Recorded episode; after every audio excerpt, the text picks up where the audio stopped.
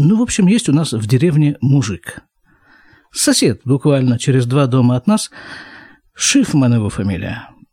Славный такой мужик, я, в общем, если что, сразу к нему. Ну, потому что он инсталлятор.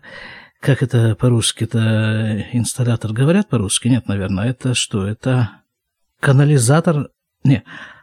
В общем, он сантехник. Сантехник он. У нас в деревне еще есть несколько сантехников. Ну, а я, если что, сразу к нему. Вот. А еще у нас дома есть бойлер. Бойлер это на этот раз не фамилия, хотя в Израиле, конечно, всякое бывает. Но это не фамилия, это скорее функция. Водокипятильщик такой. Вот не знаю, опять-таки, как в России, а вот в Израиле, чтобы получить горячую воду в кране, что делать надо? Да очень просто, надо ее нагреть. Вот для этого и существуют всякие приспособления. Вот и бойлер тоже для этого. Ну, такой здоровенный бак висит на стене, к нему подключена вода, к нему подключен э, выключатель на стенке. И вот включаешь выключатель, и он там начинает э, постепенно нагреваться. Есть люди, у которых бойлеры на крыше. И обогревательные элементы тоже там на крыше. И вообще все это без электричества происходит. Солнцем это все дело нагревается. А у нас, значит, вот в доме с выключателем. И на стене висит. И он там греется, и потом уже, когда в кране горячая вода появляется, то тут ее уже можно спокойно выливать. То ли на посуду, то ли на тело, ну, для кого что актуально. И вот как-то у нас этот бойлер со стены и рухнул. Упал, в смысле. Дело было ночью. Сплю я, сплю, слышу какой-то шум такой необычный. Но я дальше сплю, потому что ночь-то она для чего? Для того, чтобы спать или для того, чтобы шумы слушать? Вот и я так думаю, для того, чтобы спать, и сплю я себе дальше. Но, видимо, все как-то не по себе было, какая-то задняя мысль подняла меня с кровати и повела к источнику шума выяснять. Откуда шум-то этот произошел? И вот выхожу я в салон и оказываюсь по щиколотку в воде. Причем вода какая-то мыльная такая, пенная. Ну откуда такая вода в салоне может быть? Ну, конечно, из ванной. Но я пытаюсь в эту ванную попасть, а дверь не открывается. Видимо, что-то держит ее там, изнутри не дает открыться. Но я как-то изловчился и проскользнул. Я ж там уже намыленный был частично. Проскользнул я в эту щель дверную и вижу бойлер лежит на полу, какая-то там труба к нему подходящая порвалась, поломалась, из нее вода хлещет, но воду мы перекрыли и дальше спать пошли. До утра, а что нам еще делать? Ночь-то она, чтобы спать. А утром уже, конечно, к Шифману, я же, если что, сразу к нему. Шифман, говорю, звоню ему, заходи, говорю, друг, на огонек, там, бойлер на стенку повесим, если что. А он спрашивает, а он у тебя где? Я говорю, так а где ему быть? На полу. Странно, говорит. Упал, что ли? И я говорю, ну, вроде того. Он говорит, не, бойлеры очень редко, говорит, со стены падают. Практически никогда. Ну, заходи, говорю, посмотришь на этот вот э, редкостный случай. Ну, он пришел, мы с ним воду вылили из бойлера, а потом корячились, корячились, как-то его взгромоздили на место. Он висит на такой штуке металлической. Крепкая такая штука, и к стене крепко приделана. А ее вот как ножом срезала. Не знаю, а он же еще у нас висит в таком месте, там вот в ванной, в таком месте, где вообще мимо него никто не проходит, никто его не трогает. Чего ему вдруг вздумалось среди ночи вдруг плюхнуться? Непонятно. Редкая вещь. Я бы сказал, рекорд Гиннесса у нас произошел. Ну, хорошо, бойлер мы присобачили, какие-то трубки эти порвавшиеся он к нему опять присоединил, и пользуемся мы им на здоровье. Но тут еще одна деталь. Под бойлером у нас стиральная машина стоит. Хорошая стиральная машина, EAG называется. Она у нас уже лет 15. И все эти 15 лет она у нас и крутит, и стирает, нас и обстирывает. А нас-то обстирать это крутить и крутить по нескольку стирок в день. Вот она у нас 15 лет и крутит. И даже вот бойлер на нее рухнул, а ей хоть бы что. Но такая штука получилась. Дверка у нее в этот момент была открыта. И как-то там вскользь этот бойлер по дверке и прокатился. Но не то, чтобы совсем ее сломал. Нет, она закрывается, потому что с открытой этой дверкой машина не стирает. А вот закрывать ее как-то с э, тех пор потребовало больше, ну, так сказать, э, трудозатрат. И вот тогда уже зародилась какая-то первая такая зачаточная мысль, какая-то даже не мысль, а какой-то червячок мысли, что Мара хорошо бы эту дверку поменять. Ну, а ее менять? С другой стороны, ведь закрывается, машина стирает, все функционирует. И все бы так оно и функционировало, но... Но вот тут-то как раз через несколько месяцев после этого происшествия на эту же самую дверку упал мой сын. Он-то не со стены упал, он там что-то поскользнулся, и, может быть, даже не очень-то упал, и просто на нее оперся. Но вот она этого уже и не то чтобы не выдержала, она закрывается. Но вот с этого момента закрывать ее мог только я. И вся эта вот эта стирка, она на мне и повисла, а этой стирке же надо ее, оказывается, сортировать, там какое-то белье есть белое, и черное, и промежуточное, и все эти виды белья нужно стирать отдельно, и стирать теперь уже это все могу только я. Потому что только я могу эту дверку и закрыть. И вот тут уже эта идея насчет замены дверки начала приобретать какие-то отчетливые очертания – и я даже уже начал думать, как бы лучше это сделать. У нас в деревне-то много народу живет. Есть и такие, которые дверки меняют, и машины меняют, все что угодно, все, что им скажешь, и поменяют. И даже мы пользуемся услугами одного такого менялы. Но проблема в том, что для того, чтобы его позвать, вот, допустим, я его уже вызвал, и вот уже он, допустим, нарисовался у меня в дверном проеме, и вот за этот натюрморт, только за него, я уже должен выложить 300 шекелей. Ну, за сам приход, за счастье его видеть. Ну, счастье-то это, конечно, большое, но 300 шекелей жалко. И начал я уже соображать, а как бы мне без него обойтись. Посмотрел в интернете. Вот такая вот дверка сама по себе стоит, если ее заказать в интернете, 300 с чем-то там шекелей. Ну ладно, думаю, тоже вариант. А есть у меня еще, в деревне у нас столько народу живет, и все чем-то заняты. Вот еще у меня там есть один приятель такой деревенский. Он вообще дома все ремонтирует сам. Он вообще никого не вызывает. Он сам, сам все соображает и сам все ремонтирует. Я ему и говорю, а вот стиральная машина, вот запчасти, вот дверка для стиральной машины, если бы вдруг ненароком на нее у тебя бойлер упал, что, конечно, практически не бывает, то ты бы ее тогда где покупал? Он говорит, так элементарно, говорит, Иерусалим. Такая-то улица, такой-то адрес, такой-то магазин. Но только найти его там очень непросто. Там в каких-то он там закоулках, каких-то там как-то... К нему особый подход нужен, к этому магазину. Ну ладно, постепенно мне эта вся идея с сортировкой белья начала постепенно надоедать. Потому что вся чистая жизнь нашей семьи теперь зависела только от меня – и тут же мне вспомнилась трогательная история, как когда-то очень давно один мой очень и очень далекий родственник собрался жениться. Дело происходило в Ленинграде, мы были в Ленинграде проездом, и вот мы разговаривали с мамой этого родственника, этого потенциального жениха, и спрашиваем ее, ну а где наша суженная-то работает? Мама немножко потупилась и говорит, она работает в прачечной, но с чистой стороны, сказала наша еврейская мама про свою будущую невестку. Вот, а хорошо, где мы с вами остановились? Остановились мы на вот этом самом вот э, магазине. Все, постепенно у меня созрел план, полностью сформировался. Для его осуществления я взял на работе день отпуска – Положил эту дверку, там два болта надо было открутить на этой дверке всего-то. Я их открутил, положил дверку в мешок полиэтиленовый и поехал с ней в Иерусалим. В город трех религий, как говорят э, экскурсоводы.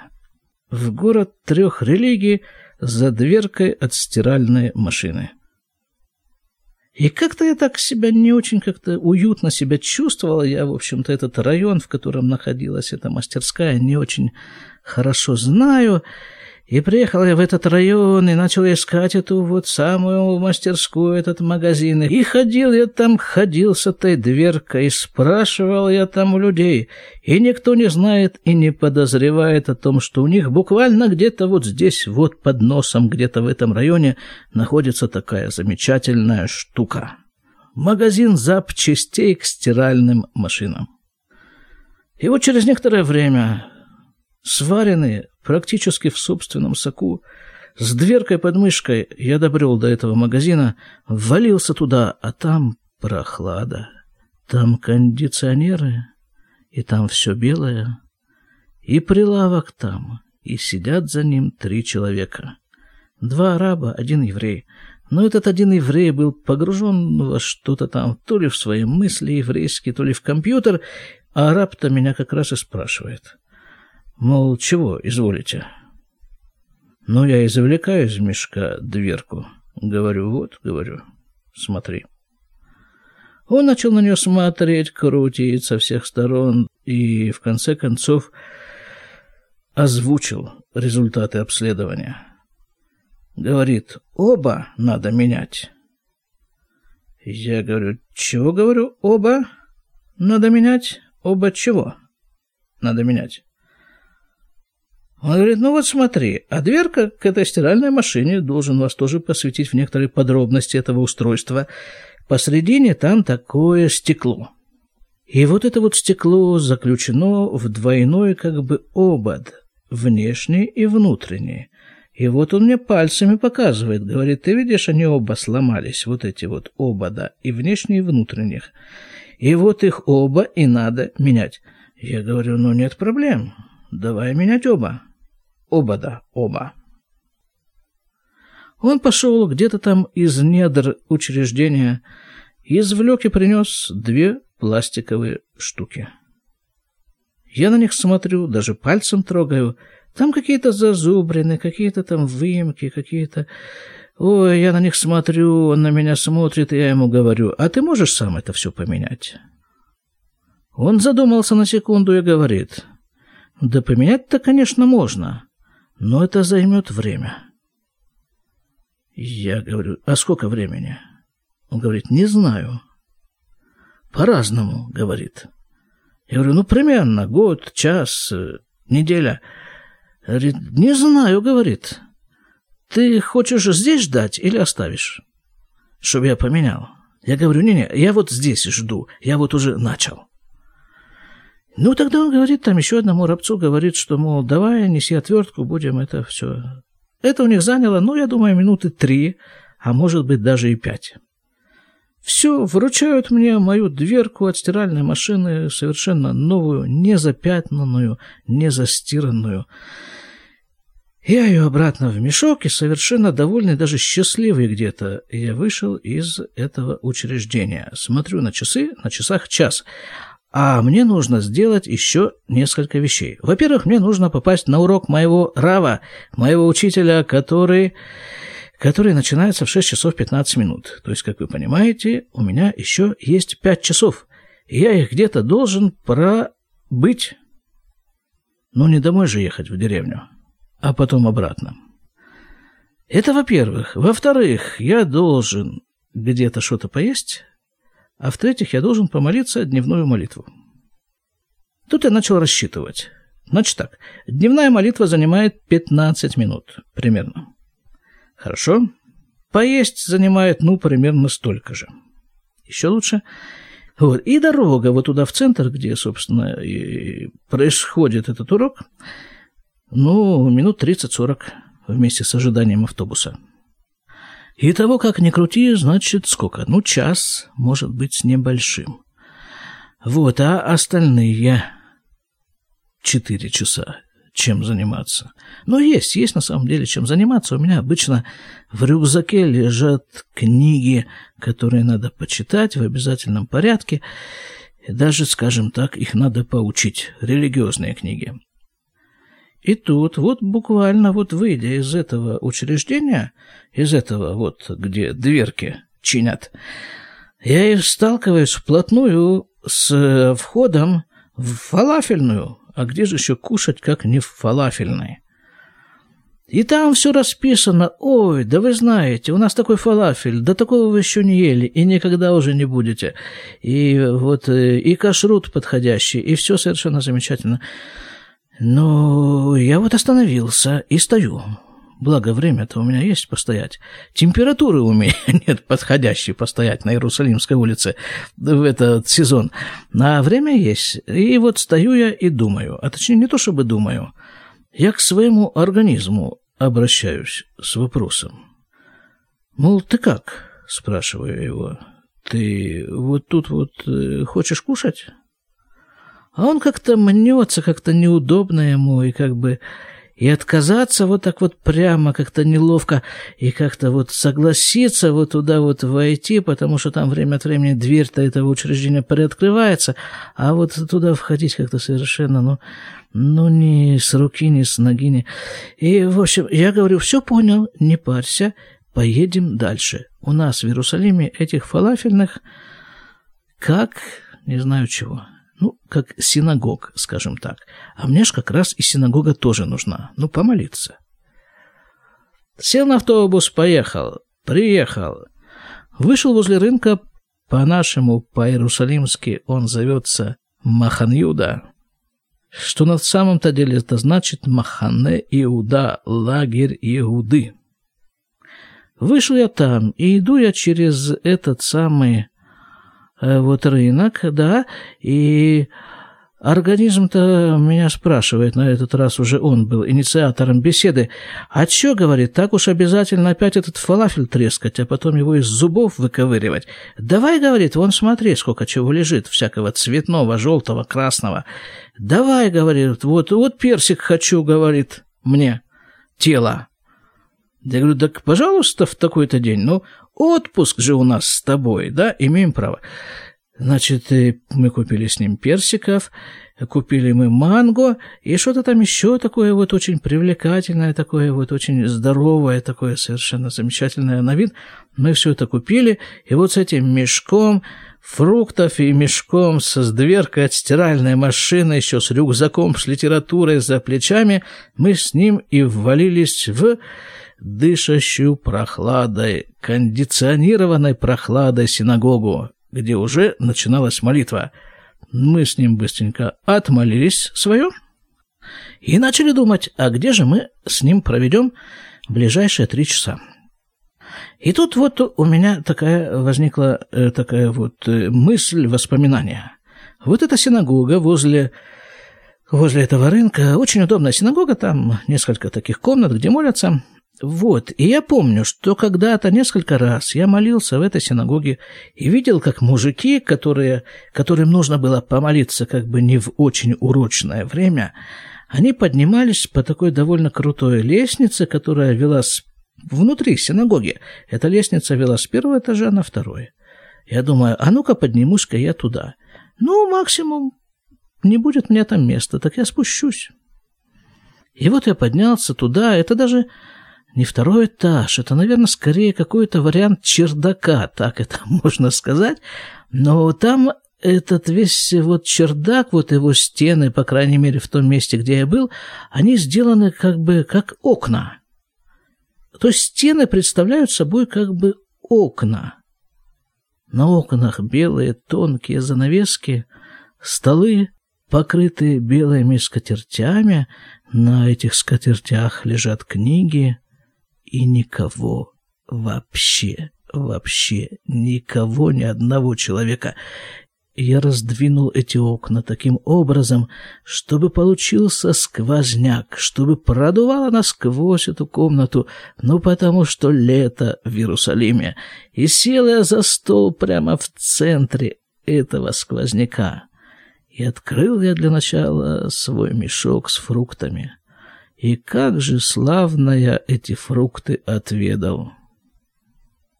И как-то такая была ситуация, что вот все-все под рукой. Вот думаешь, а хорошо бы какой-то вот мусор, эти косточки от фруктов куда-то, синагога же все-таки, да. А вот как раз вот тут лежит там какой-то мешочек, там кто-то что-то кто ставил, и вот и совершенно очевидно, что это мешочек для объедков. Вот я туда еще добавил свои объедки тоже. А хорошо бы там вот что, а вот, пожалуйста, вот все, буквально все под рукой у тебя есть, и занавески колышутся, и скатерти белые. И я почувствовал себя в раю. Или, по крайней мере, где-то в преддверии этого рая открыл книжку и начал ее читать и вдруг захотел спать, что часто со мной бывает, потому что ночами это я не высыпаюсь, даже когда бойлеры со стен не падают. И обычно я борюсь с этим своим позорным, как бы таким явлением, с этими потугами своими заснуть. А тут я думаю, а почему? Собственно, бороться со своим же собственным сном.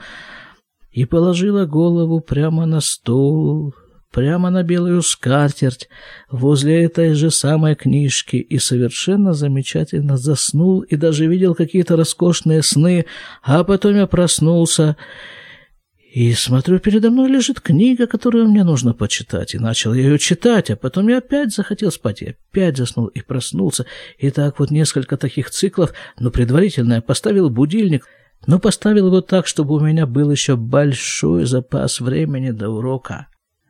И вот так я просто пребывал вот в этом вот белом раю, вот среди этих окон, там еще какие-то ветки колыхались за этими окнами, и вот, ой, это было, ну... Ой. А потом я вышел из этого моего рая, в котором я провел почти три часа, и спустился по этой же лестнице. И не торопясь, я подчеркиваю, трижды подчеркиваю, тремя жирными чертами, не торопясь, я пошел на урок, потому что... Потому что обычно в любой другой день, совершенно рядовой день, когда я не меняю дверки у стиральных машин, вот этот путь я пролетаю с выпученными глазами, потому что у меня есть совершенно немного времени, чтобы успеть с работы добежать до урока, а тут я шел по этой улице, и я смотрел по сторонам. И я первый раз видел эти места, потому что смотрел я на них, смотрел со всеми другими глазами, не из того полуобморочного состояния, в котором я стандартно пребываю в ходе стандартного рабочего дня. Я шел, не торопясь. Я дошел до урока и прослушал весь этот часовой урок от начала до конца, с первого слова до последнего, не заснув, что обычно со мной происходит уже последние не знаю сколько лет. И вышел с этого урока и понял, что это был мой самый-самый, самый счастливый день за последние даже уже не знаю сколько лет. Но Шифман говорит, что бойлеры со стенки очень редко падают. Почти никогда. А у нас вот упал. Свезло. Как говорила еще одна моя соседка когда-то очень давно. Свезло.